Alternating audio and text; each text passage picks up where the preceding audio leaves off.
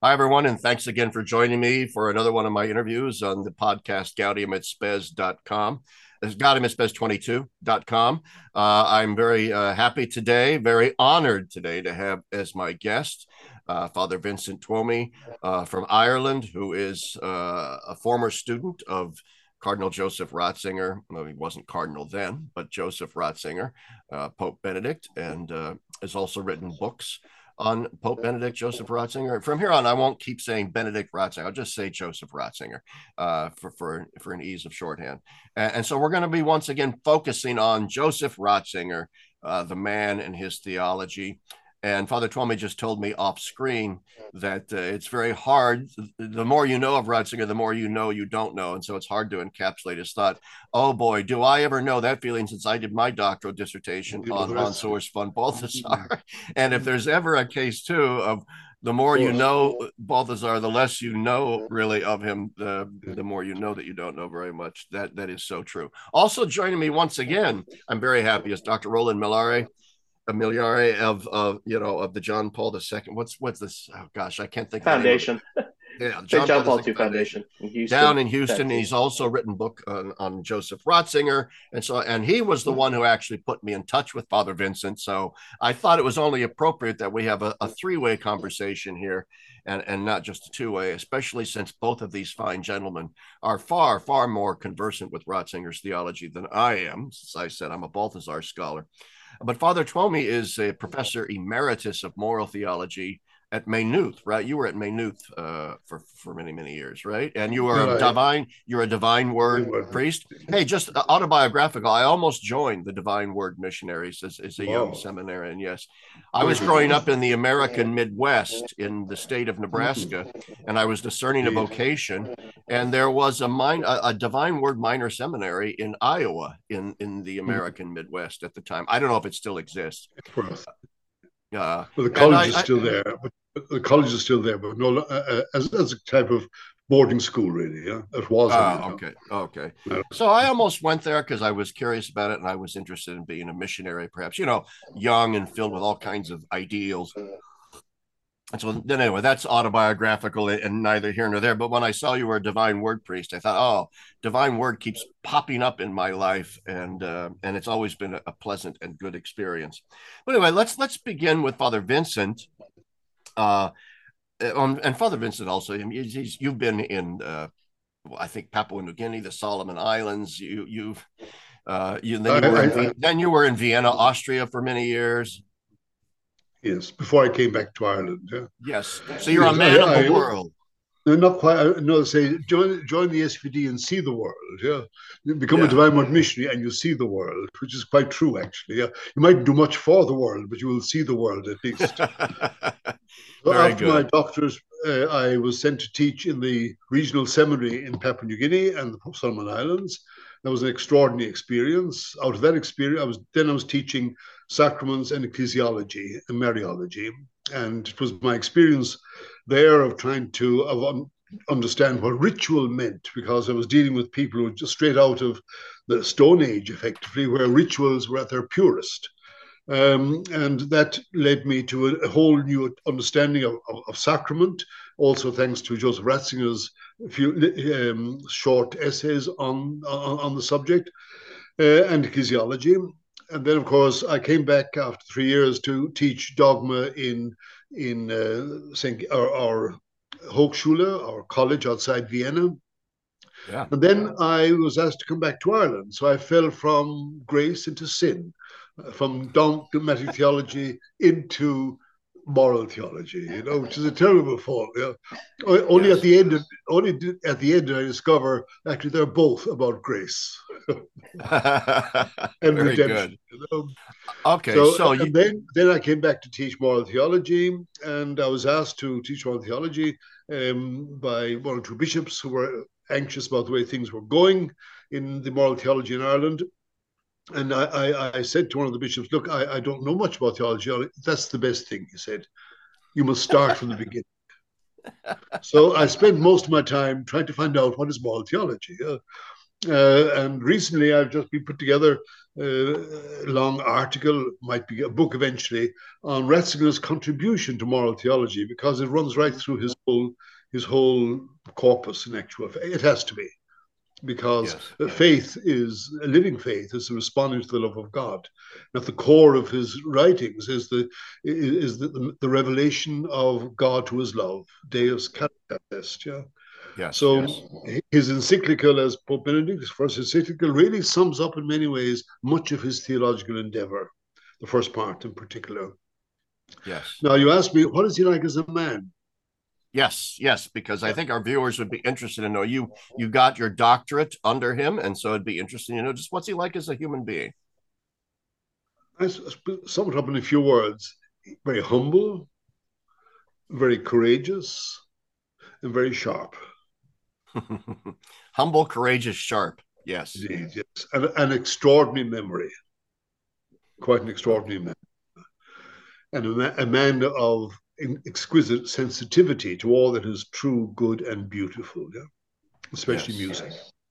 Oh yes. Now I I got to know him in 1971 when I went to Germany to study theology. I had hoped to study under um, Walter Kasper, primarily because he was practically unknown at the time. I didn't want to go to a, a known, a well-known theologian, but I ended up in, in, in our house in Munster in Westphalia, Kasper had moved to Tübingen, and then I said I perhaps I'd study under Rahner. But after a few weeks, after a few months, I became disillusioned with Rahner. And I remember a conversation I had with a former professor of dogmatic theology in Maynooth before I left for Germany, telling me about this young, promising theologian. He wasn't all that well known. One book of his had been printed that we knew of, Introduction to Christianity. Yes. And he had he was Ratzinger had been, as a young theologian, in 1969 at the Maynooth Summer School, which was an attempt to bring uh, modern theology into Ireland. And he was very impressed with him. That is uh, Kevin McNamara, my former professor. And he said he had to leave Tübingen because he couldn't do work, he couldn't work there with the tension on the faculty. This has been falsely actually attributed to his tension with the students. He never had trouble with any students anywhere. Good. And I've had this from his from uh, my, my friends who were students in Tübingen, that he was always respected by the students. Whenever there was a, a that was 68 was the time of the huge student a, a revolution. And he himself was dean of the faculty at one stage. He was always got the respect whenever he spoke. People stopped. He had established himself as a man of reason. So he, and I was told he had left Tübingen because he couldn't do any academic work. And he had gone to this new university in Bavaria, Regensburg. Regensburg, yes.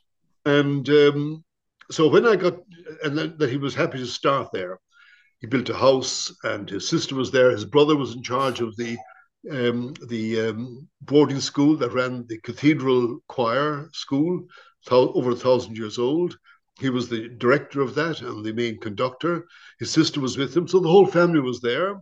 He had bought a house outside the um, on the outskirts of the town in a little parish, Pentling, and he he had his parents' um, graves um, remains re-embedded, reinterred in the local parish cemetery around the church. So I remembered hearing when I what would I do when I was in Munster, Westphalia? Oh, perhaps I would go to Ratzinger. Yes, so yes. I got an overnight train down from Reg- from Munster to Regensburg, stepped out early in the morning in Regensburg. It was a cold winter's morning, a lot of slush around. It was January. Got a taxi to Pentling and met the man. And the first impressions are always the most the lasting. Yeah. Yes.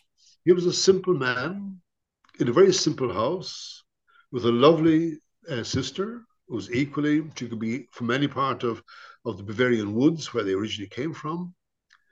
And the second thing I noticed was he listened to me. Yeah?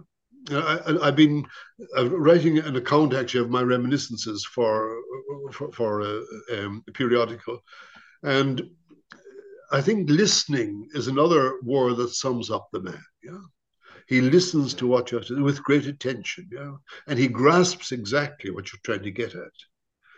So, and he listens to all voices of reason, yeah. So, no matter where they come from, whether they're atheists or whether they're uh, Protestant or whether they're anti-Catholic, doesn't matter. There's any scintilla of truth there he grasps and appreciates. Yeah? But his courage as well.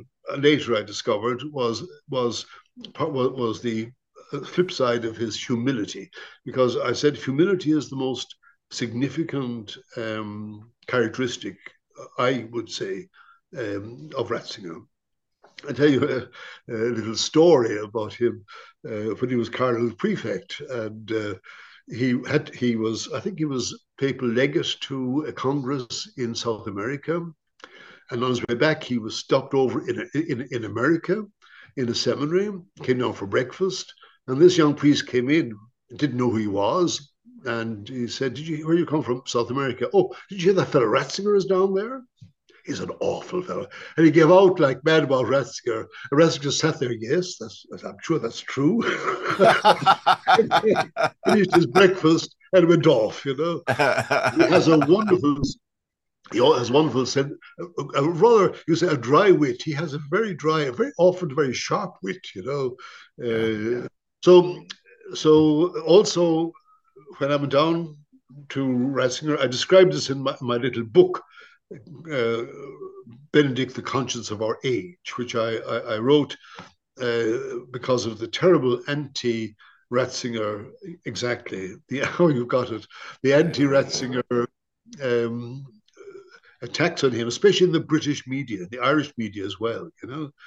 And um, there's one chapter there, and it is because they were saying he was from Nazi to from Nazi to paparazzi. Right, right. That was one of the? Cases, yeah.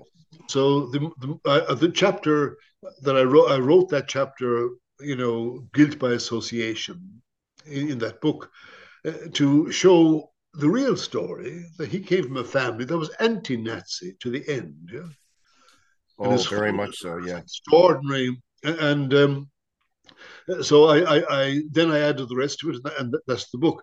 But but in in in in that book, I also describe how I attended one of the higher seminars, as they're called, of Karl Rahner on Christology.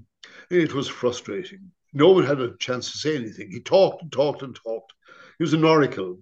One student would give a summary paper of the topic, and uh, for about half an hour, and he wouldn't even sit down. He marched up and down behind us, and when the topic was over, he, he began he began talking, talking, talking. Yeah? and his lectures were like the same. So there was no chance of dialogue. By way of contrast, in Ratzinger's seminars and colloquium, everyone had the freedom to speak. Yeah? And just to connect with the first point I wanted to make there, you know, even in the seminars with with, with the undergraduates who are just gradually trying to articulate their ideas, and who are very often they see things that more mature students would not see. And he would let everybody speak on the topic for about half an hour or 20 minutes. And then he'd give a summary very briefly, brilliantly, and said, Ah, Herr Schmidt, he said something. Oh, Herr Schmidt comes up, did I? Yeah, what did I say? it was really very important and it's not been, you did not discuss it. And then he would say what Herr Schmidt wanted to say. That's exactly what I wanted to say, but in words that were quite superior, you know. And then he would let, let the conversation go, you know. So uh, th- this listening that I was talking about, he, he, he, I think that's part of that's part of his humility, you know. That, as you said, we don't own the truth; the truth owns us. I just want to pause here, and I want to simply alert my the viewers and the listeners to this because some people will just be listening. Uh, I just feel so privileged right now to be having a conversation with somebody who actually knew both Karl Ratzinger and, and I mean uh, Karl Rahner and Joseph Ratzinger back in the day, And I just want the, the viewers and listeners to realize how privileged we are right now to, to hear a firsthand account of what it was like actually to be in class with Karl Rahner and what it was like to be in class and seminar with with Joseph Ratzinger. There aren't very many people out there that can lay claim to what you what to what you are saying, and so this is really, I, I think, a privileged uh, moment for me to be having uh, this wonderful conversation with you and these reminiscences of these of these two. I mean, I'm not a huge fan of Rahner's theology, but I mean, he's obviously a theological giant and had profound insights into things and was a mover and a shaker in the church and and remains a very important theologian in the church. Um, so yeah, that that's it's just fascinating. So, what did you when to, let's move on then and and roland uh, i'm going to come to you in a second so be prepared to ask a question of whatever it might be. Let's what did you do your doctoral doctoral dissertation on father uh, under under joseph ratzinger? On the primacy of the bishop of rome in the fourth century that's the really in the in the writings of eusebius of caesarea and athanasius of alexandria very interesting. And it happened by happened by accident. I, I, I intended to study. I want to do something on the fathers, and I was instructed to look at Athanasius, his pneumatology, his theology of the Holy Spirit, and I was working on that. And I attended one summer a, a big conference of of Orthodox Catholic theologians, mostly bishops, and big theologians like Stan, Stan, Staniel Dan, Danielo, I think was his name, um, from, from the various Orthodox churches and some Uniat, as they were called as well. And it was about communio. And uh, everyone was very polite and there were papers being read. And somebody happened to mention the role of the Bishop of Rome in the in the union, the communio of the church. And there was an, out, an outcry, you know, of protest. And as I said to somebody, uh, I think it was the Archbishop of Tuam, MacHale at the First Vatican Council, he was against defining papal infallibility, said we don't need it. We suck it in with our mother's milk. he said what he said in, in the Vatican. Yeah. And to me, I was quite shocked, you know, and I'd read enough of Athanasius to realize that he had appealed to Rome uh, when he was being persecuted by the supporters of Arius. Mm-hmm. And uh, so, why'd you go to Rome? Yeah. And that yeah. then led me to discover in in, in Athanasius an understanding of the primacy of it wasn't a, as we understand primacy, it was fledgling primacy with a real preeminence, uh, rooted in the fact that he was the successor of Saint Peter. Yeah, yeah. And um, and then uh, I delivered this once at a paper in the colloquium. Ratzinger had about thirty doctoral and postdoctoral students, and he would see us whenever we, we needed to see him. But we also also all had to uh, deliver a paper on our research, the state of our research, every so often to the colloquium, to the other members. Yeah. yeah. Now that was an extraordinary experience as well, because you had every kind of topic from uh, the Apostolic Fathers, Ignatius, uh, Irenaeus of Lyon, through um, uh, the medievals, Augustine, of course, um, Athanasius, Eusebius, right down into the modern world, into voodooism, for example, even you know, for you, are the extra, extraordinary spectrum of of uh, of, of theses, and as well as that, you had um, extraordinary spectrum of views from what we would call right wing to left wing. Yeah, I don't yeah. like those that terminology, but they do say something. Yeah, and everybody had the freedom. So when I read my paper, my what I discovered in Athanasius, Ratzinger said, "That's your thesis." so then I went to Oxford to write to finish it. I, I, at that stage, my German was so good, my English had deteriorated, you see. And I wanted to write it in English. So I went back to Oxford to write the introduction and conclusion. When I was there, I discovered quite by accident the roots of what up to then was unknown. That is the um, the, pro- the prominence of the Petrine significance of the Bishop of Rome's position in the early church. Yeah? I discovered that in um, the early redaction of Eusebius's church history, which goes went through four redactions. Yeah, and I didn't do that redaction. I couldn't do it. that wouldn't be my my forte. But it had been done and by uh, Schwartz and, and Laqueur, and they had uh, discovered, as it were, like in scripture, going back to the you know to, to the basic texts, Q source and all the rest of it, and you, you can actually isolate what uh, uh what uh, um, what Eusebius of Caesarea, when he sat down to write a church history, what notion of church did he have? And he structures his church history on the three main sees of, of Rome, Alexandria, and Antioch. They're all considered to be Petrine sees. Petrine sees. And that was in the early Eusebius, which is you know before written before 303, before the outbreak of the of the Great Persecution. And that, of course, is what, what I found had been re-echoed, was assumed by Athanasius. It wasn't it didn't have to be explicit. It was assumed by everybody, you know. And Eusebius, of course, was writing uh, from the Eastern Church about the whole church, not just the Eastern Church. Yeah? He yeah, and yeah. then I discovered then his own theology uh, mutated in the course of his redactions. And then after Nicaea, he became uh, he, he, went to Nicaea accused of support for Arius.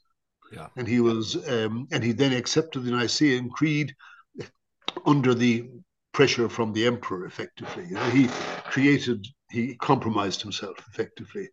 And then he develops a, a new theology, which we're all familiar with, the imperial theology, yeah. where effectively Constantine becomes the head of the church. He takes the place of uh, what, what, what the Bishop of Rome, a successor of Peter, was. The new successor of Peter is Constantine, effectively. You know? So yeah. that was yeah. my thesis. Yeah. Well, Anyhow, Father Vincent is the uh, yeah is the uh, remind me, Father Vincent, is the book your dissertation rather is going to be republished by Ignatius Press? Is that it, it's being prepared for publication? Yeah, it's rather massive.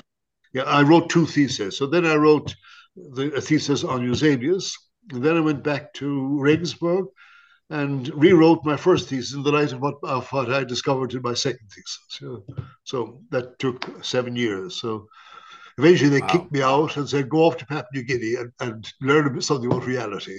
well, that's fantastic. What a story. And uh, what, what, what, what, what, if I might just link it now to moral theology and, and, to Ratzinger, you see, um, what, what really I was dealing with, without knowing it, is um, the emergence of political theology, uh, where you know, which is behind all, every every um, ideology, effectively. Yeah? Marxism. Yes. Um, and it's also, of course, re related to, to, to Islam, the monasticism, uh, the, um, the danger of, of monotheism. So, what actually I discovered when I, in my own teaching moral theology, I, I eventually found my way and discovered what had went wrong and began to move. I moved more and more into politics and politics, of course, is the origin of all moral, of all moral reflection. Yeah. Yeah. yeah. Plato, Aristotle, you know. Yeah. Because politics broad, being, broadly defined. Yes. Yeah, broadly defined. Yeah. You know, the point the living together with others in a structured society. Yeah. You know? Right. Without with a tradition, etc. And um, what, what I discovered it, it was that you know the Western democracy and the Western tradition brilliantly now um, uh, displayed, or at least presented by Tom Holland in his book Dominion. Uh, you've heard of that, I'm sure. Yes, I've the heard of the book. Yes. Well, it's really worth worth, worth uh, reading. It's called "The Making of the Western Mind." Yeah, oh, the Western mind is the is a product of Latin Christianity. Yeah, and yes, essential yes. to that is the tension between the spiritual and the temporal authorities. Yeah? Whereas yes. in, in Byzantine, in Byzantium, they're, they're together, they're one. The symphonia, they call it. Yeah. yeah. So democracy could never develop in the Byzantine world. Yeah? Right. And so right. and and so um, one of the one of the big influences on my own thinking when I was when I was um, trying to find my way in moral theology, the two big influences were um, um, Alasdair MacIntyre.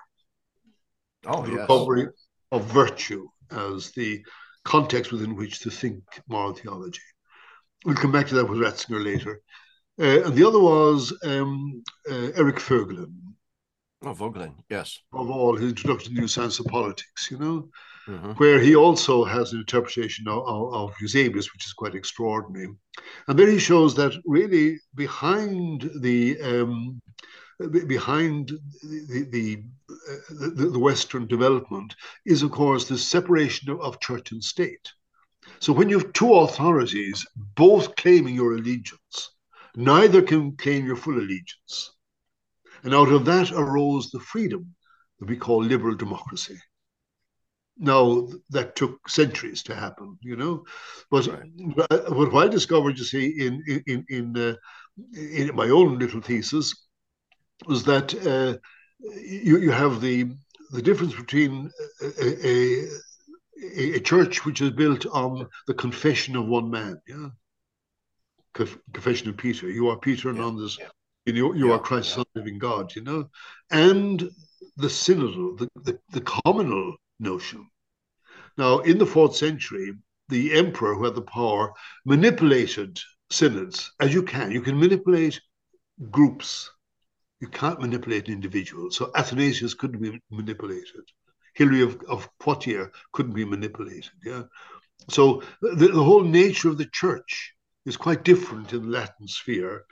And um, in, you know, I, I discovered in one of Athanasius's letters, his own defense, really, History of the Arians is called, Historia Arianorum. He actually uh, quotes a letter by Osius of Cordoba, who would have prob- may have been the president of the Council of Nicaea. Um, certainly was the great man at Nicaea from Cordoba in Spain, the great supporter of Athanasius when he was being persecuted by Constantine's son, Constantius II. Um, and he writes to Constantius II when he himself has been exiled for supporting Athanasius remember, give to Caesar what is Caesar's and to God what is God. Now, that distinction between God and Caesar, Ratzinger himself uses as the basis of his own theology of political life. Okay. It becomes then the the um, it, it evolves then it, it- it's behind the Western Latin um, development of um, of political life. Yeah, so that's my doctoral thesis. Yeah. Well, it's fantastic. And uh, I'm really, really happy to hear that Ignatius Press is going to publish that. No, no, no, no, no, no, no, no, no. It's uh, it's Scott Hahn's press. The um, Oh, Oh, okay. Oh, academic. Emmaus. Emmaus. Yeah. oh, Emmaus Press, not Ignatius Press. I'm sorry, Emmaus Press. Oh, Scott Hahn. Well, good for him. Good on Scott for uh, for, for doing that because it sounds absolutely fascinating and interesting. Roland, did you did you have a question to, to go with to, with that? Yeah, the, well, I mean, you know, after this uh, this discourse, brilliant discourse, really, I've got all kinds of things, you know, swimming Yeah. in my head, Father Vincent. Um, I mean, so there are a couple of things. I mean, you you you spoke of the danger of mon- monotheism. It made me think of Eric Peterson. I mean, so I was going to bring that I mean, up. Thank you. Yes. Yeah, I mean, to what to what degree did Eric Peterson influence Ratzinger? And then the same question would apply to Voegelin. I mean, I understand that Voegelin uh, wrote a letter to Ratzinger, but is there any other influence, you know, between between so Peterson on the one hand, Vogelin on the other, you know, with with Ratzinger? Great Certainly, question. ra- ra- very, very good. Thank you very much. Um, Eric uh, Peterson, first of all, was a huge influence on my own thinking. His monotheism as a political problem. yeah. That I found absolutely fascinating. But also, Ratzinger quotes him. Now, to what extent, I wouldn't be able to say offhand, but he certainly knew and respected um, Peterson. Yeah? As you know from your own thesis, the whole question of orientation of the church. Um, Ratzinger's ideas go back to Eric Peterson. Yeah, so he would have had a great knowledge of Peterson, but where you and and of course he was also aware of you know the political implications of of a Trinitarian versus a, a Unitarian, shall we say, um, theology. Yeah? Yeah. So um, now, interesting. I discovered myself when I was doing some research um, um, in in Rome in the August the um, Görres Gesellschaft library in, in, in Camposanto, and I found quite by on a book by a woman, Nockfa, I think was her name, a biography of Eric Peterson. And Eric Peterson wrote that biography, that, that article, according to this uh, this bio, big thick biography, um, to counteract the the theology that was emer- emerging in Maria Laach, including Odo Casel, mm-hmm. the, the lit- liturgical movement, which actually wow. Made them open to the Third Reich. Mm. Now, I'm with regard to you ask about Eric uh, Eric uh. Um, Eric Voegelin himself admits that what he is giving is a summary of other works that are doing. He doesn't actually give the to my to, to my memory. Now I may be wrong, but my memory serves me right. He doesn't actually say who these. Or some Bukensky was one of the men he mentions, I think, but very few. I can't remember if he mentions Peterson, but he certainly repeats Peterson. He certainly, uh, you know, essentially says the same thing as Peterson. Yeah, that with the triumph of the Trinitarian uh, theology at the end of the fourth century in Constantinople. That was the end of political theology in the early church. Yeah? What, what, what, rather frightened me, of course, was the realization that in Maria Laach, uh, the whole community there, Abbot, were open to Hitler. Yes. You know? Yes. And that brings us back to, to and and of course that, that's one of the as you know from Eric Voegelin, one of his theses that actually these things are uh, they're not just past tense. We live in the uh, in, in, the influence of the um, you know a movement that goes back to Giacomo Fiore, you know, a, trans, trans, a transformation of history into into a, into a in, an imminent movement within his transfer, transformation of the eschaton into the immanentization in history, you know. Yeah, and so now we're living in the age of the spirit. It was exactly yes. Well, what spirit you would say, yeah. yeah, yeah, exactly. We know the spirit, yeah, yeah. But to, to, to go back to your, your, your other question there, um, Ronald, about um, Ratzinger. Um, yes, Ratzinger uh, actually was in correspondence with uh, with uh, Eric Voegelin, yeah, and I think it's the case of two minds, great minds think alike. I'm not sure. I think he quotes him once or twice. Eric Peterson, I know, gave him a present of his volumes, uh, uh German translation of Order and History, a German a translation of that into German, and which Ratzinger, uh, Pope Benedict, actually gave. He said, "I'm not going to read it now. My, you know, you read it." So he he gave, he gave it to me. You know, he sent me the, the copies, which I have in my library up there. Yeah. so, and uh, you know, I, I, I, you know, I, I do think there is a lot of truth in the in the old uh, saying that great minds think alike. Yeah? give you another example. Yeah, so, uh, Sorry, Larry. This is, no, go ahead, Roland. No, Roland, you go yeah, ahead. This, this, is a question that, that Larry has has posed uh, again, again, and, and rightfully so. Ratzinger, would you characterize him as a post-liberal thinker or a non-liberal thinker? Where where do you situate him in relationship to liberalism or neoliberalism? Uh, well, the, these are categories that are very much alive in the American world at, at the moment, you know, uh, and I'm not as familiar with them, quite frankly. So I would find it hard. I find it hard to pigeonhole Ratzinger into any topic. Yeah, uh, he appreciates liberal democracy. You know, he appreciates what the Enlightenment did, for example. You know, the Enlightenment himself, itself, as he says, is as and as Tom Holland says, is a product of of of, of Latin Christianity. Yeah. And it emerged when Latin Christianity lost its roots by becoming a state religion. Yeah?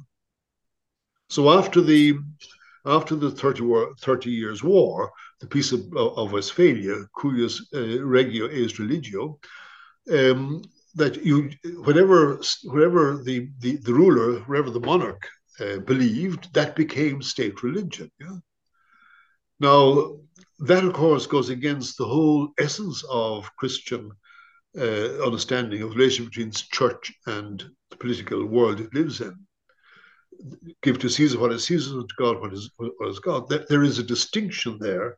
There can't be ever be a, a merger of both. You know, when they do, you you have as you had, and that has happened over and over again. It happened in Anglicanism in, in, in, England with the Reformation. It happened to a certain extent, of course, in Germany as well. But it happened also in the uh, in, in, the Catholic world, yeah, with throne and altar becoming one, yeah. And when that happens, it is bad both for religion and for the state. And the Enlightenment reaction again, and you had the wars of religion. They perhaps were the were the worst of all. Before that a compromise was was established at Westphalia, then you had the um, the, the the Enlightenment he, he sees in terms of politics as the healthy reaction against this union of church and state, yeah? and the re-establishment of politics on a rational basis. Yeah? Now, if you ask me what is the essence of Ratzinger's understanding of politics, I would say politics is the realm of prudential judgment. Yeah in a word, yeah. Um, and it's the realm, it's the, it's the, it's where it's the art of the politics, the art of the possible. Now, Actually, it seems like in, in uh, yeah, it seems like in um, space, uh, maybe it's in Spe Salvi where he, he he says that politics is about ethics and not eschatology. Exactly, because uh, that's the that's the constant problem we, we, we seem to be up against that that people reduce politics to to the eschaton, right? To Voegelin's exactly you know, immanization of the eschaton. Yes, that's one of the characteristics of modernity is the attempt to establish a perfect society on earth. Yeah? And he goes back to say, the fact is that there are theological issues involved here. We are essentially imperfect. We'll never have a perfect society. We have to live with imperfection. Yeah? May I just tell a story of that as well? I, I used to drive Ratzinger around. We can go back to Ratzinger as a man later if you wish, but I, I, I had to finance my, my, my stay because the state in America paid for my my university um, fees, but it, but uh, I had to earn some money, so I, I was doing uh, chaplaincy for a convent and also was helping out in a parish uh, nearby. So I had a car at my disposal because from the diocese, because both were outside the city of, of Regensburg. So occasionally, Ratzinger never rode more than a bicycle. By the way, he never he never drove a car, and um, he always had drawn very, very simply. He was a little bag. You think he was going to ask for a handout actually the next time, you know. But um, so occasionally he, he would ask me to drive him here, there, and everywhere. And um, anyhow, one day in the car, I was still struggling back now after my discovery in, in Oxford. I was back in Regensburg rewriting my, my I had a great time by the way because everything flowed into it into it, it, all the all the jigsaw puzzles came together pieces came together. And he said um, how's the thesis? I said well now I've got that to do and that to do. He said Mut zur Lücke have the courage to leave gaps. Mm-hmm. I interpret that as have the courage to be imperfect. Yeah. Yeah don't and make the perfect the enemy of the good. Yes, exactly. Um, and most of his works were never completed. Introduction actually, connect, actually connect connected to that, and you see this in Balthasar, the the whole notion of das Ganze im Fragment, right? The the the hole in the in the yeah. fragment or the in the yes, Wisconsin fragment. Could, yeah, yeah. Could you could you comment on that? Well, I mean, before we go there, I mean, in, in Balthasar, since I'm a Balthasar scholar, I mean, yeah, it comes Wisconsin fragment well. is is actually very tied up with Balthasar's theology of history uh, as yes. well. In fact, uh, the the German title of the book, when it's in English, is translated as "Man in History" or, or something yes. along those lines. Yes. Yeah, but and the German is Das Ganze. Das Ganze im Fragment, and so there would be, I think, some resonance in Ratzinger's Ratzinger too uh, was concerned with the theology of history, uh, and in other words, the historical oh, mediation, the historical absolutely. mediation of being is so important in Ratzinger. Absolutely, absolutely. No, the the uh, um, you've asked a, a, question with huge ramifications. May I just begin with a little incident? I, I, also I, told you about driving a car Ratzinger once asked me, would I collect um, von Balthasar from the station? He had come to yes, Regensburg yes. to give a talk, you know. so, so, I did. And um, yeah. it was early in the afternoon and we drove down to Wörth the Donau, a little village on the on the Danube. Went for a walk for about an hour, and both of these great men were discussing all the various books and all the various thoughts and individuals. I felt so small, you know, but it was a wonderful experience. And uh, anyhow, yeah. So afterwards, this, by the way, the Scansa im Fragment. Now Ratzinger and Balthasar, of course, were were you know thought basically in the same way, but in, in, in, their approach was quite different, as you know. Yeah, mm-hmm. Ratzinger, Balthasar was like Michelangelo, you know, or Rembrandt, huge, big um, uh, canvas. Uh, yeah. Yeah, Ratzinger is more like Picasso, just a few sketches here and there, you know, and you fill in the rest. You so that, that's how I would describe him. But um, the historicity of being, of course, is one of the major themes running through his whole his whole um, yeah. uh, theology. But understood understood as the fact that the human person is in, inserted into a particular um, uh, history uh, through his language and his culture. So we actually absorb the history as part of us. He doesn't believe in history as some kind of linear development where you know um, in terms of Hegel or in terms of, of Fiore, that somehow or other we're, we're, we're growing towards a greater, a greater, a more perfect future. The only future we are growing towards our own future as individuals and as a community, which is union with God in Christ. Yeah, uh, and is, is the and that of course is also historical. That my historic history is what is what is made by human decisions so my human decisions are my historicity, if you wish, yeah. But they those decisions are made within the whole compass of the culture which I absorb from my with my mother's milk, literally. Yeah. yeah. So yeah. and and for for for, for Ratzinger, that, that is extremely important too in terms of uh, denying any kind of attempt to create a perfect society because we all begin at at, at null point null when we're born practically. But that null point is already inserted into a whole sea which we are swimming. And we emerge out of that as it were uh, in the course of of allowing god to work in us to transform us. And he also when he's talking about um, natural law for example as part of his moral theology his his uh, his understanding of that is quite fascinating. Um, it goes back really for him theologically to the fact that we're all created in, in the image and likeness of God. You know?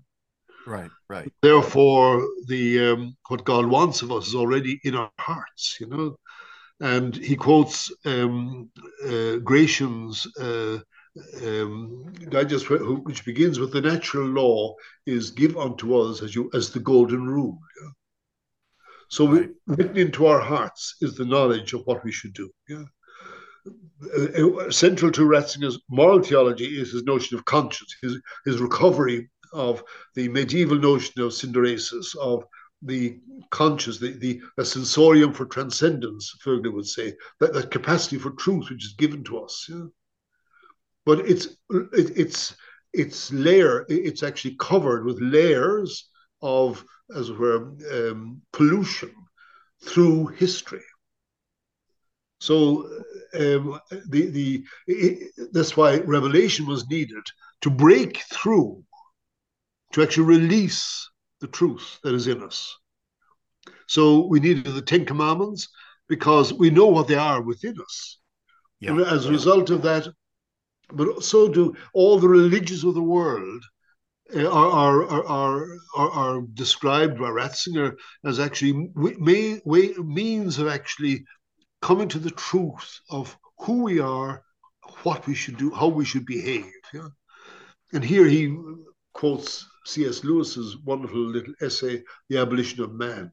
Great book. Which, which is a wonderful book. As you know, uh, Lewis shows how uh, written um, just perhaps some of your listeners mightn't might be aware of this, but it was written in the middle of the Second World War, and C.S. Lewis was was was conscious that what was happening in uh, in education in England was far more destructive of humankind than the war that was happening in Europe at the time. Fascinating. And that was yeah. relative relativism.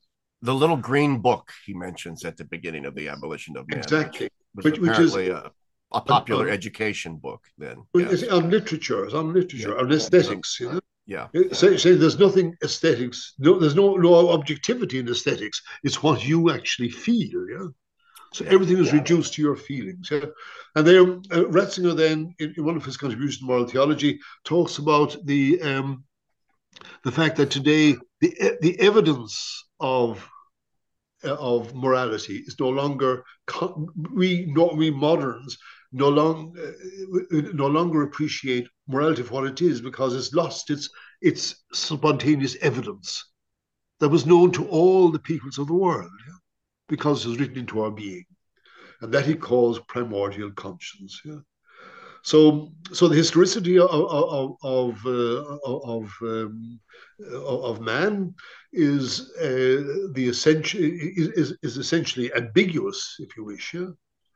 Yeah but man, yeah. by his nature, trans because he's got this capacity, again using Voegelin's term, this sensorium for transcendence, he can rise out of this and reach the truth. Therefore, he's not totally conditioned by history to what extent would Ratzinger say that uh, uh, you mentioned earlier that revelation was necessary in order to sort of break through uh, yes. some of some of the, the crud that had crusted over that moral sense? Well, uh, segueing now to our to our modern situation, where Ratzinger has spoken of the dictatorship of relativism, where he has spoken of the eclipse of God in our culture. Uh, I'm I, am i am remembering uh, a Balthasar in Theodrama four when he's talking about apocalypse in the Book of Revelation. He talks about how modernity is characterized by an almost complete attenuation, a thinning out of man's uh, moral and religious sense, that natural thirst for God, that natural sense of right and wrong, to the point where Balthasar says uh, that it's almost been completely occluded. And it seems to me there's there there are affinities in Ratzinger's thinking of modernity that are very close to that Balthasarian analysis. That our moral awareness today uh, has been has been grounded now in an in, in an eclipse of God that is deeply problematic. Would you would you say that's that's true in his thinking? I say that's absolutely true. And a lot of his work in politics and and, and, and morality is trying to, as it were, outline the genealogy of that situation. Yes.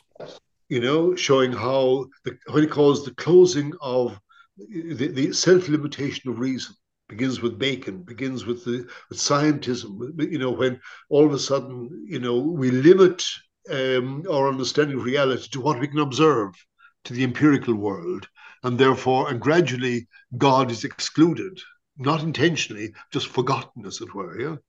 So a, a lot of his work is. I'm, I'm, just trying to look for a. Um, if, if, I might just, uh, I was just looking or two things before, before I came in, just to refresh my own mind about um, anyhow i can't find it. But if i might just go back take to your time father. Take your time no no I, am just trying to, to to to get you up again yeah. No the um. He, he, he, he talks about one, one of the roots of it, of course, as he describes it, is um, the the, the uh, in Deus Caritas Est, for example, he sums it up.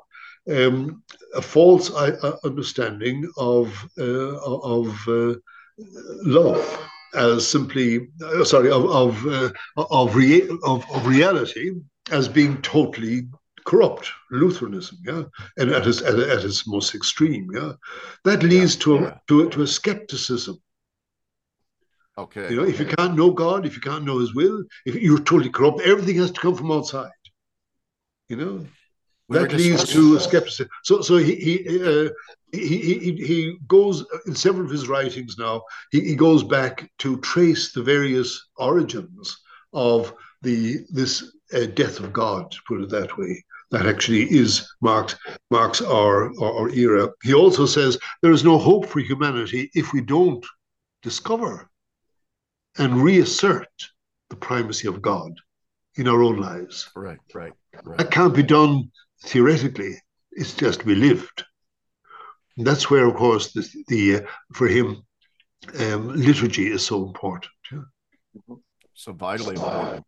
But I want That's where we encounter okay, the, so the to, to bring it to bring it back to uh, Roland's question earlier about post liberalism uh, in the in, in, this modern American context, there are many sort of resurgent American Catholic voices arguing for a kind of integralism, either a sort of hard or soft political integralism, uh, and it, and it's a direct response to precisely this eclipse of God in the narrative. So that brings me to a, a question you said earlier in your in your talk here uh, that there's a distinction made between the Latin West and Byzantium, whereas in Byzantium the political and religious realms were more fused together, whereas in the West there was this distinction that was made. But I was I, I, I'm wondering now, in the light of what eventually that distinction between church and state becomes. It becomes a bifurcation, a real separation, which also involves a separation of reason, a separation of nature and grace, the rise of secularism. I'm wondering if Ratzinger doesn't write something somewhere where he, in a sense, realizes, therefore, that the Western approach doesn't carry with it a certain negative negative baggage. I mean, there just as there's an inherent danger in Byzantium towards a kind of Caesaropapist sort of integration of the two, does not the West run the risk as well of precisely the separation that we see? Oh yes, he would agree with that. I mean, to say he um, what we're dealing with in the West are, are heretical understandings of the Western uh, uh, Western Christianity. Yeah? Yes. And yeah. Um, but at the root of them all is something. You talk about Western, uh, about American um, attempts now to find a new way beyond liberalism, etc. Um, I think Ratzinger said that any kind of attempt to have an ism in politics is actually wrong. That um, yeah, because politics is the realm of the possible. It's the practical reason. Yeah? It's as, as Roland pointed out. It's ethics. It's the it's yeah. He says at one stage there has to be a commonly accepted morality that is not man-made. This is where God comes in, you know, but it's a given by God. Now, in one of his most extraordinary uh, articles, if I might just, uh, this book I think is I would recommend very much. Oh, I have that book. Yeah. Well, the third part is about politics. Yeah. And in it, yeah, he has yeah. an essay called the a Christian orientation in a pluralist democracy question mark. Yeah. And what is the how how, how and, and there, there he goes into um, you know the the um, also the negativity what what the danger that that um, religion Christianity can be for politics so you know, and as he says, as he said in his talk in Munich with Habermas, his dialogue with Habermas, there are pathologies of reason, but there are also pathologies of religion. Yeah. Now, one of the pathologies of religion is to, is to is to uh, is to try and find solutions to practical problems from ideological basis. Yeah. So be it liberalism or neoliberalism, you know, once you once you go down that road, once you begin judging things in terms of of isms, then you have lost root. You know, the question is: is it right or wrong? Is it, you know, political yeah. politics about the possible? How to improve, not create and protect the world. This is where the the uh, imperfection of, of of our present political situation is so important we accept that imperfection, but we move towards improving it. Yeah? And that can be, we have to, but we have to have a criterion, and that is was the topic, as you as you remember, in his wonderful uh, speech to the Bundestag, mm-hmm. oh, yeah. Parliament there. Yeah, I was in Berlin for the time. Unfortunately, I wasn't able to get into the Bundestag, but I was watching it on in, in the huge stadium, the Olympia Stadium, um, and it was just like being there. and it was an extraordinary talk, as you know. And um, but at the core of it is he's trying to recover what is justice. You know that society without justice, quoting uh, quoting um, Augustine, is a, a, band of robbers. Yeah. So where does justice come from? Yeah. And he goes on really to to talk about you know, going starting with scripture as usual, Solomon's prayer for for uh, for prudence, for for just for inspiration, for wisdom. You know, where is justice going to come from if there isn't something beyond the empirical world? And he talks about we're living in a world like in a bunker, with everything is artificial. We, we've we've excluded the light of God. So he said, break open the bunker and because the objectivity that we need is something that is given, something that is echoed in all the great wisdom traditions of, of, of humanity. It's summed up in the Ten Commandments, yeah? And that is what the church has to offer ultimately.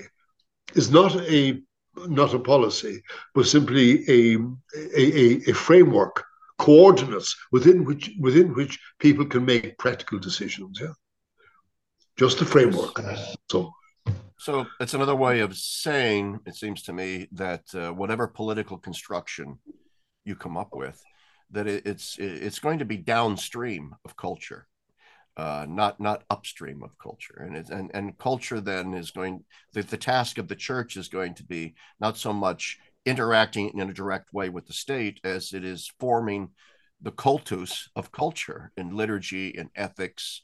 Uh, Absolutely theology and so on and that in that way it has this sort of indirect this indirect leavening of the political structures eh, on that prudential level absolutely what Ratzinger's theology of politics really comes down to is the primacy of the individual person and community. Yeah? Very good. Person yes. community, yeah. And one man, one woman who is living according to his or her conscience transforms the world. Yeah, there's a you, are probably very familiar with uh, Christopher Dawson, one of my yes. early my early masters when I was trying to figure my way in moral theology. And he said in one of his little books written around the 40s, I think, it only takes one Christian to change the world. Mm-hmm. That's fascinating. Yeah, no, there's and those and those essays. I think they're published by Catholic University on uh, basically the relationship between Christianity and culture. I mean, he oh, yes. speaks about that that theme. I mean, with respect to history, you you have no idea who that one one person may be, and I mean, in church history okay. plays out again and again, right? It's one religious sister. I mean, in this case, uh, Mother Teresa, who hears that call within a call, and that that transforms the world. Or whether it's Therese of Lisieux or Saint Francis, it just takes takes the one. Um, exactly. And I think you see that you see that in in, in Ratzinger and Benedict, right? The, this, this theology of saints. It all culminates really you know, unlike modernity, which is about progress, progress towards what?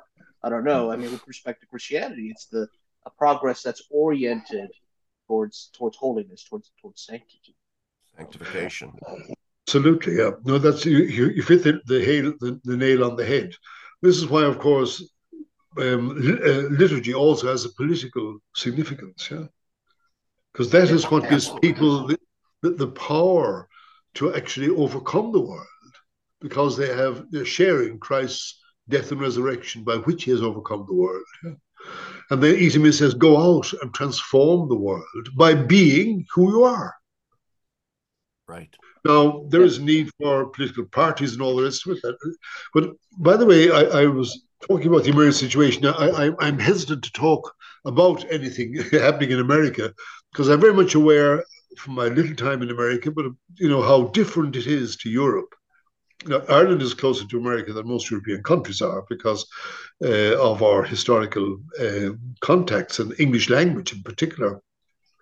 But uh, I was um, coming back from a meeting of the Fellowship of Catholic Scholars in Rhode Island, um, in New York University, in, uh, uh, New York uh, Terminal, and I picked up Time magazine. There was an article there, I think it was by Kenneth Woodward, I'm not too sure, an article by one of these top um, Pulitzer Prize winning uh, journalists on politics in America. And it said politics in America is still influenced by Puritanism. And Puritanism is all black and white, you know? Yeah. And that is Gnosticism. that, by the way, is one of the theses of Eric Voegelin as well, and Ratzinger. You know that the we have never lost the influence of of of, uh, of Gnosticism, which is which is false certainties, creating false certainties and answers to the life's problems. But the, the this, um, as I said, for Ratzinger and for Aristotle, but also for Thomas Aquinas, politics is a practical solving of problems to help people and, yes, and society yes. to flourish so that virtue can, can people can can become fully human in society. That's another thing we have to talk about perhaps later the, the, the need to recover an understanding of, of, of, morality in terms of virtue, not in terms of legalism and in terms of, of act, you know, casuistry of various kinds. But the, the, the, the, the, the, the transformation of, of the world um, you know, is, something that actually um, can actually, uh, you know, is something that is our great contribution to the world, primarily uh, in terms of the church's contribution. I've got, gone slightly off, slightly distracted myself there by another thought that came to me. But um, the Christopher Dawson. Um, oh yes, the other thing about about historicity, I might might come back to the question of the historicity, uh, and that is uh, the extraordinary thing about um, goodness, beauty, and truth, about the saints' holiness, about art, and about the great true uh, writers is that, in a sense, they are all products of a particular history, and yet they transcend history. Yeah. So that even yeah. today they speak to us. Yeah. Yeah. I think that's extremely important. Yeah. Anyhow, to, to, to get back to the to, to the Gnosticism, um, you know, unfortunately, it would seem in America at the moment that that that there, you know, people can't meet to kind of solve problems. It becomes, you know, um, you, you, he's my enemy. He's, he's, not just wrong, he's my enemy. He must be liquidated. That's another thing uh, uh, Eric Voegelin points out that in the 20th century, wars were no longer fought to be won, but to liquidate liquidate the enemy. So I, I, think so. That there are all kinds of uh, of interesting, you know, practical of, of, along yeah along those lines you know uh, I, I believe it was gk chesterton who once described america as a nation with the soul of a church. Uh, and and sort of by that he meant that since we don't have an established religion in america uh, in many many ways that puritan soul at the heart of america invested our governmental electoral processes with an almost messianic quality to them, which then spills over into the doctrine of American exceptionalism, American expansionism, manifest destiny, as we Americans call it, our, our right to move from one shore to the other as an imperial power. Uh, and and so yes, I, I think what is lost so often in the American context is precisely the very limited prudential nature of government. I mean, you go back really to the American founding fathers, and we can debate all kinds of things about their constructions. But there does seem to have been an agreement, at least in the American founding, that government should be limited, extremely limited, and limited to the realm of, of prudential prudential decisions. But it has now morphed into this hegemony.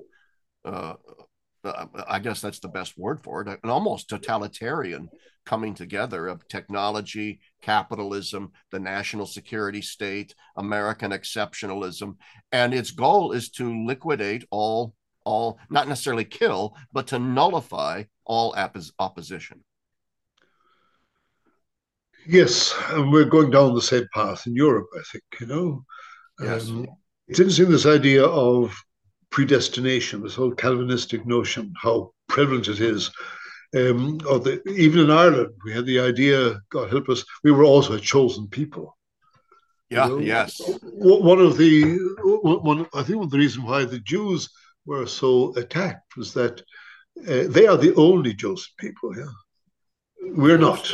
Yeah, we, have been we, are not. We're we're Gentiles. We're pagans. We've been drafted into um, um, onto the vine. You know, we've been uh, what is it? Um, drafted onto the true vine, which is Israel. You know, and every other country that makes uh, uh, any claims to be the, the, chosen people. You have it in England as well. You have it in France. You have it in Spain. You know, yeah, and yeah. They, they end up then trying to conquer the world. Yeah.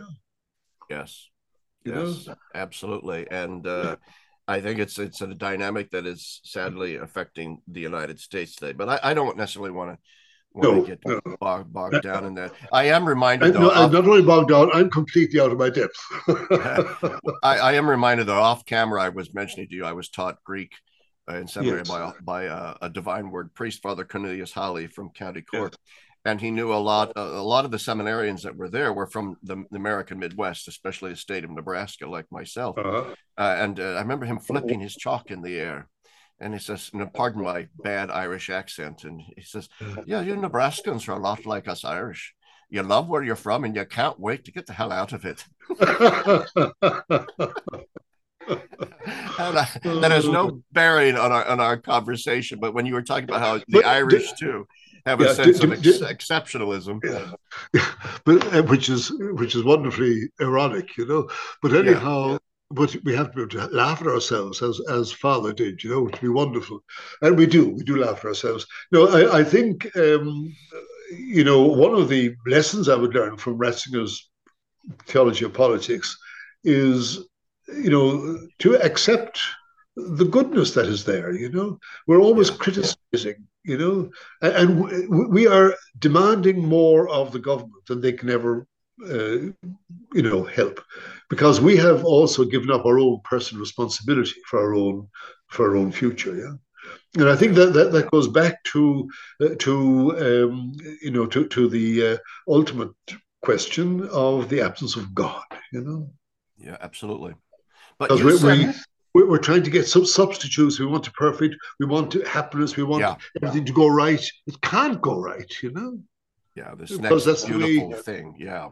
So I want to come back to, and Roland can jump in here too with the time we have left, which is probably about 15 more minutes or so, or we can go longer. But um, the, uh, the you brought the issue up earlier of, of a reform of moral theology with a recovery of the concept of virtue, which I think is very important because I think it has a direct bearing on so many problems that we see in the church today with regard to this debate between a, a more virtue centered moral theology versus a more legalistic, forensic understanding of moral theology.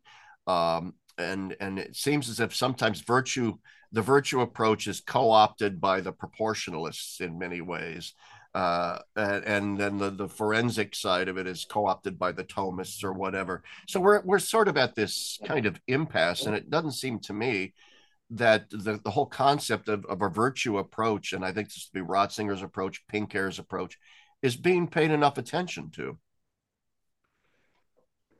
No, and the reason is that the roots of our dilemma uh, um, today are of our relativism and proportionalism and the moral confusion, they are so deeply historically rooted, you know.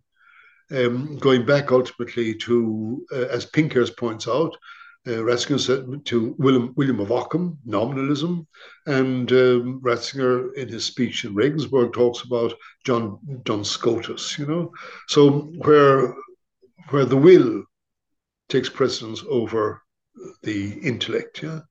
yeah. So Ratzinger is always talking, and uh, just I think we have to we have to be aware, as as with the liturgy, we're in we're in a transition period at the moment. Yeah, um, the when Ratzinger himself recall, recalls that before the Council, Second Vatican Council, the uh, Roman dicastery, I think it was the Holy Office, drew up uh, a document on the liturgy that was to be uh, uh approved by the Council. It was rejected out of hand, rightly so because it was out of touch with it was casuistry at its most at its purest, you know. Yeah. And as he, to quote him, it was three, you know, three feet above reality. You know, they were they they they they'd, they'd, they'd solved, solved all problems. You know? know, it was really yeah. And of course, it had lost touch with scripture, is what he called it. Yeah.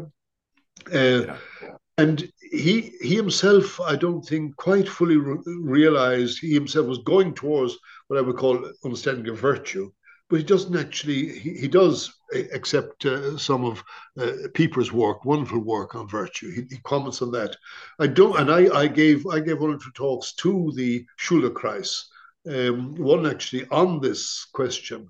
He himself was part uh, discusses the question of moral theology, and uh, um, when he, when he was chairman of the International Theological Commission, and the divisions were so crass and so difficult to reconcile he himself, I don't think, found could find a, a solution. You know, and um, as MacIntyre points out in that extraordinary book After Virtue, uh, what, what, happened was over the period of a few hundred years, this whole wonderful synthesis that was summed up by Thomas Aquinas um, the medievals, all the medievals, based on an understanding of of of of, uh, morality, human behavior in terms of acquiring virtues to behave spontaneously, to do what is good and true. Um, it, over centuries, that there was a slow motion collapse, and all that is left are are fragments all over the place. And it's like he, uh, um, I think um, MacIntyre has this wonderful comparison with, you know, if the um, and the environment, the Greens today decided, you know, in uh, science is the root of all, destroying the destroying the the the the, uh, the globe. Let's blow up all the all the um, the laboratories and destroy all the all the books of on science.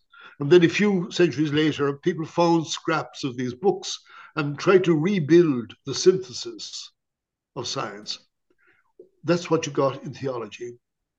Yeah. Diff- over the years, over the centuries, people building synthesis, building moral, um, you know, uh, um, synthesis or systems on fractions of the original synthesis. You know? Yeah. And that is yeah. that is seeped into our whole culture. That can't be overcome in a course of moral theology or reading a book or anything like that. It takes time. And that is, and it will, because truth always triumphs in the end, you know. And this understanding of, uh, of morality uh, and the place of the law within it, you know, uh, because they are not, there is a place for casuistry as well, uh, if you understand its limitations. But, and the law, of course, is the ultimately the, the moral law uh, and there's also canon law. They all have their role, but the the uh, Ratzinger himself talks about the need for people to actually grow into, to respond to God's love. It all begins with grace, responding to, to, to God's call in our hearts and the power he gives us to actually respond to him. And the church is there as a kind of a, a midwife, drawing out the best of us and above all, nourishing us as we grow into um, into the discipleship of Christ. You know? And it doesn't help the crisis in our culture with no. regard to this this fractiousness when the, the church internally is just as fractious on, on these issues. No, and um, again, it, it, just takes time. I mean, so look look how long it took to define uh, the Trinity and Christology, you know, hundreds of years. And with, oh. with, with, with, geniuses working on them, you know. Uh, yeah, so, yeah. so I, I think, um, you know, the, I, am you know, full of of, of of of true hope. I think that is the goodness of humanity and the power of God working in the church oh, yeah. and in the heart in the hearts of young people. Now, I read something recently about America, actually, which really cheered me up that um, the younger clergy now tend to be much more, in, you know, much more um, uh, orthodox and wanting to be orthodox uh, than than previously, and that, of course, means that things will get through. You know. Well, that's... actually, that's uh, you know to that to that point, I was uh, asked to give a, a, lecture on on Ratzinger at the University of Dallas, and it's a Friday afternoon. I, am thinking there's just going to be 10, 10 kids at best um, yeah. You know, my host expected 20, but there were 80 plus wow. young people, and there were 40 plus seminarians out of the the 50 something there, uh, and and they were all very much there not because of me, um, that they were there because of Ratzinger, Benedict. They they were interested in hearing about about the liturgy. So there are these pockets of, of hope. But you know, to that essay from a faith and, and future, I think Ratzinger's point is uh, very sobering. Uh, should be sobering for us that the church will uh, be more faithful, but it'll be smaller. I think. I think that's what you're going to see, especially in the West. I, I agree with that, but I, I would add one caveat to this idea that so many young seminarians in the American church are now uh, very, very concerned with the issue of orthodoxy and remaining orthodox. Is that they really do, and and I know Roland would agree with this. They really do need education. They need to be led. They need to be taught because this, unless they are exposed to the to the Ratzingers and De Lubacs and Danielous and Piepers and and you know and Balthasars of the church. Most of them have never heard of these people. They've heard of Ratzinger, of course, because he was Pope. Uh, and instead, they're they're feeding off of certain internet voices from the far right, from the Catholic right, who are arguing for simply a kind of return to Garrigou-Lagrange, a return to the neo-scholastic sort of form of forensic thinking that one saw in the pre-conciliar church. Uh, and it, this is not out of any ill will; it's out of a real sort of angst that they're feeling towards modernity and rejecting it. Uh, and it seems though that their only category that they can flock to is a sort of a, a sort of return to a more integralist understanding. Uh, so that's the only caveat. I, I just think that it points to the importance of everything we've been talking to here today with regard to the thought of Ratzinger and how he listened and how important it is to be humble and how important it is to study and read widely and to and to be educated and not simply to fall into these camps uh, these camps of thinking you know that but that's my two cents on that dynamic of, of the young guys being more conservative. Well of course i mean to say um,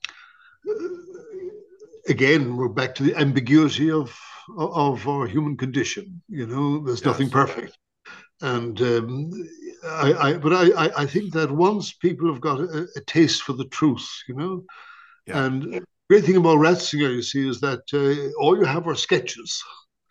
You know, and it is not easy to buttonhole. You know, so you have to search further and go on to people like like Balthasar, who was much more comprehensive and much more and much deeper in many ways. You know, so I, I think that um, you know the the the Holy Spirit is at work as well. We shouldn't forget that. You know, yes, yes, and yes.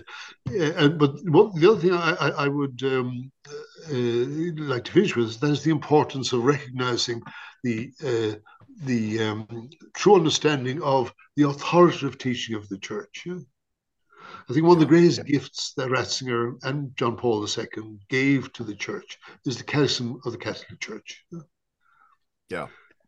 And also, you know, we're going through a, a period of confusion at the moment because we're getting different, we're getting uh, different signals from from uh, from Rome, to put it bluntly, uh, confusing signals. Um, but the thing is that uh, the church is not the Pope the church is not a theologian. Yeah? That's right. We're talking about, right. the whole apostolic authority of the church.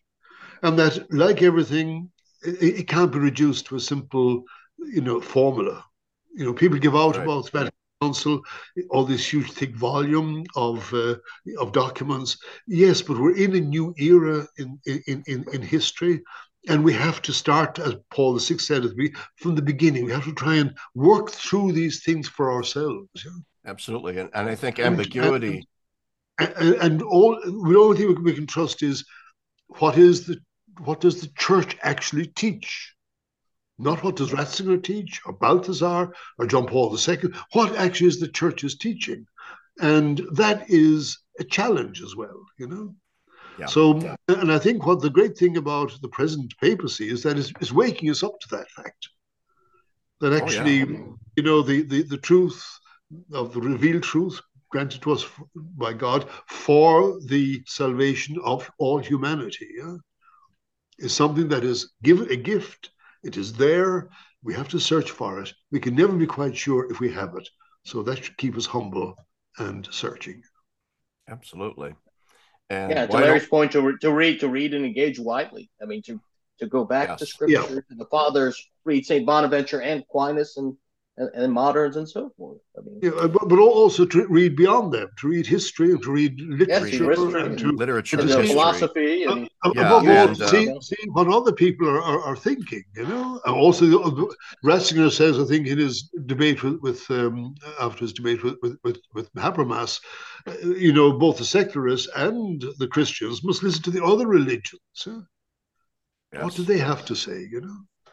And, And not to be afraid, not to be afraid of the truth. exactly truth. be not truth afraid and Exactly. we need to remember too with regard to these like the young seminarians uh, is that they're young uh, and they need to be educated informed and young people are not always good at dealing with ambiguities and tend to think and i, I remember myself i mean i went to seminary uh, in the 70s or late 70s right after the whole post-conciliar uh, nonsense was going on. And so I had carved up the ecclesial world into good guys and bad guys. When the bad guys were the liberals and the good guys were the conservatives. Uh-huh. And I got to seminary and realized this is actually not working for me intellectually. And my spiritual director and my viewers know this story.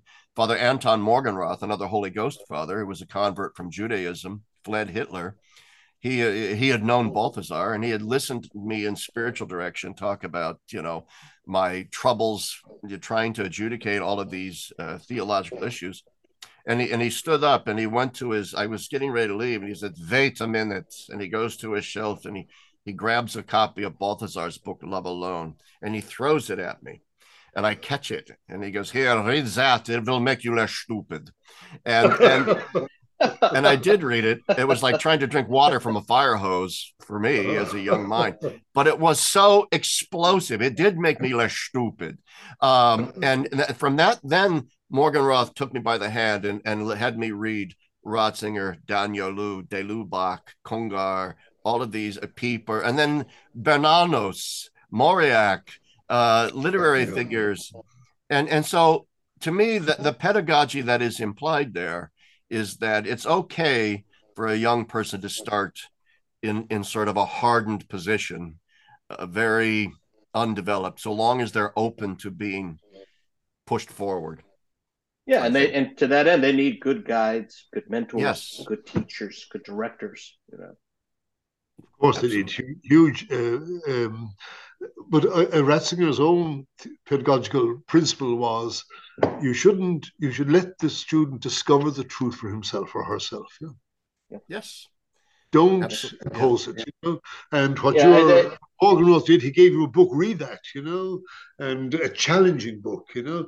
yeah, yeah. To, I mean, to your point earlier, to your narrative earlier, Father Vincent, it sounds like that was the key difference between Rahner and Ratzinger. Rahner was kind of imposing. It sounds like he didn't really listen to his students, whereas what Ratzinger did. I mean, is that a fair? You know, Well, I, I, I- mean, to say, I, I met Ron at the end of his life, you know, and he Oh, was sure. already, he, he, he was, you know, uh, already a huge big figure, and people were actually, you know, treating him like little god, you know. So, you know, it, it was, it wasn't his fault either, put it that way, you know. Yeah. But but he also had this ex- system. Ratzinger never had a Schule. He never had a system.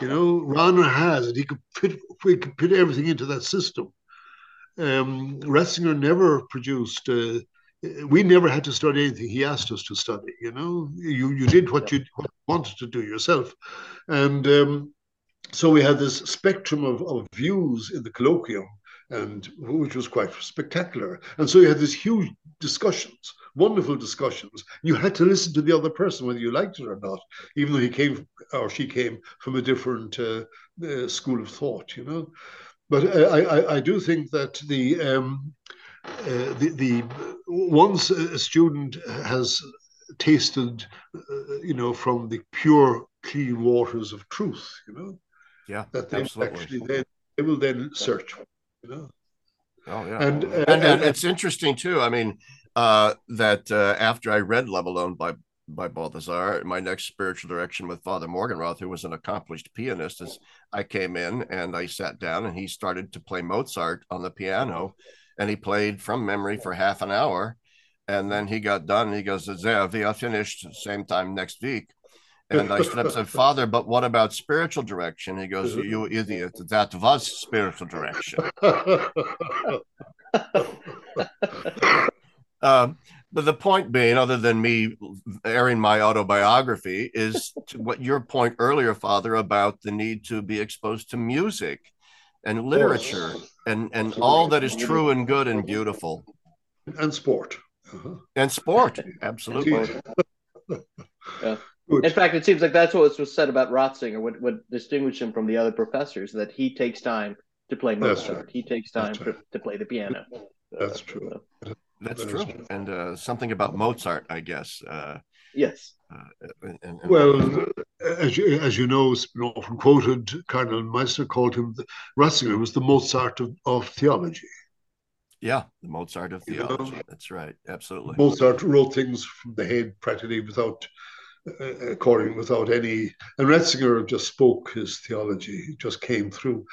Uh, you you you, uh, you you spoke at the, at the, very beginning about asked me about him as a lecturer. You know his um, his lectures were quite extraordinary because uh, he only came in with a few a few notes and he would speak spontaneously for three quarters of an hour, and then if the time was up, he'd stop and continue then the following week. You know, but um, his big book, Introduction to Christianity, uh, I was told by a former assistant of his, Peter Kuhn, who um, th- these were lectures given to the university, not to the theology students, but to all the university. Now, there were two theology faculties on the university, so it was a very theologically uh, um, educated university.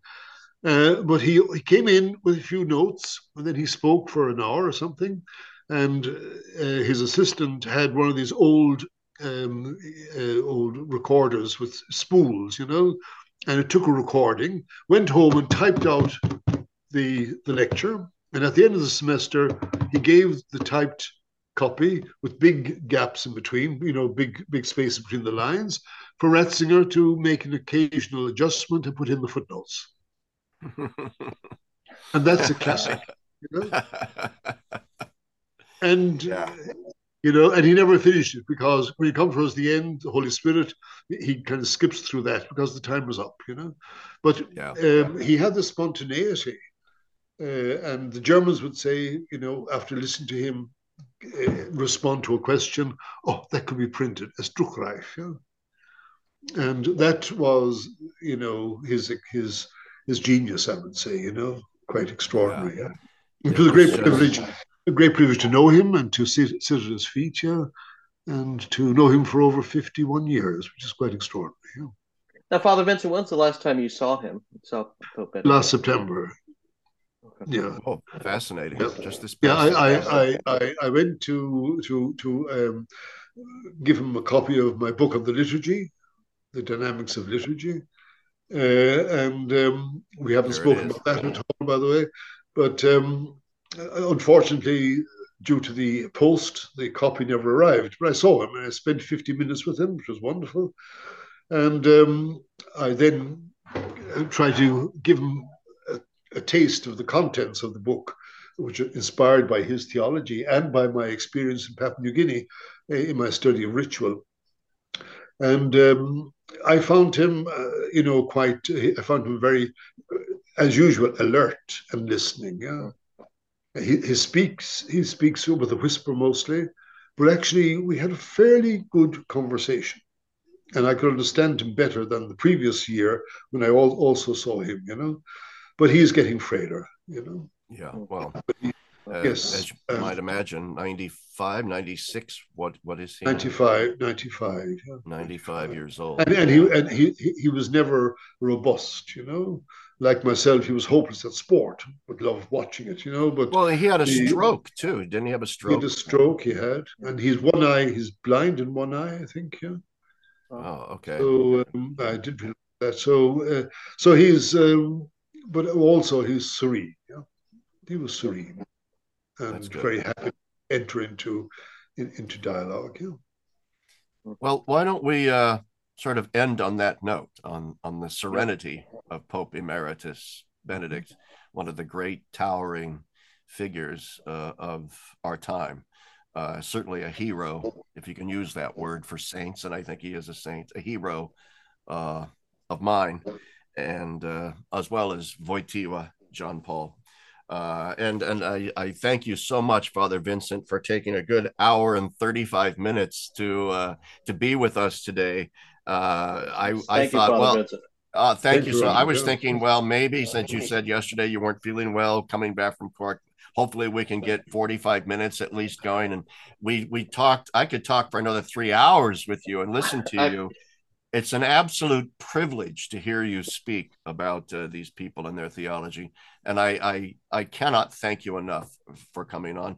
Uh, and um, well, you, you, can thank Roland because I didn't want to come on because he he more or less forced it, you know. Because yeah. you're such a big you're such a big figure. I was trembling in my boots, you know. I'm a big figure. You're a man who sat at the feet of Rahner and drove Balthasar around and yeah, knew Ratzinger.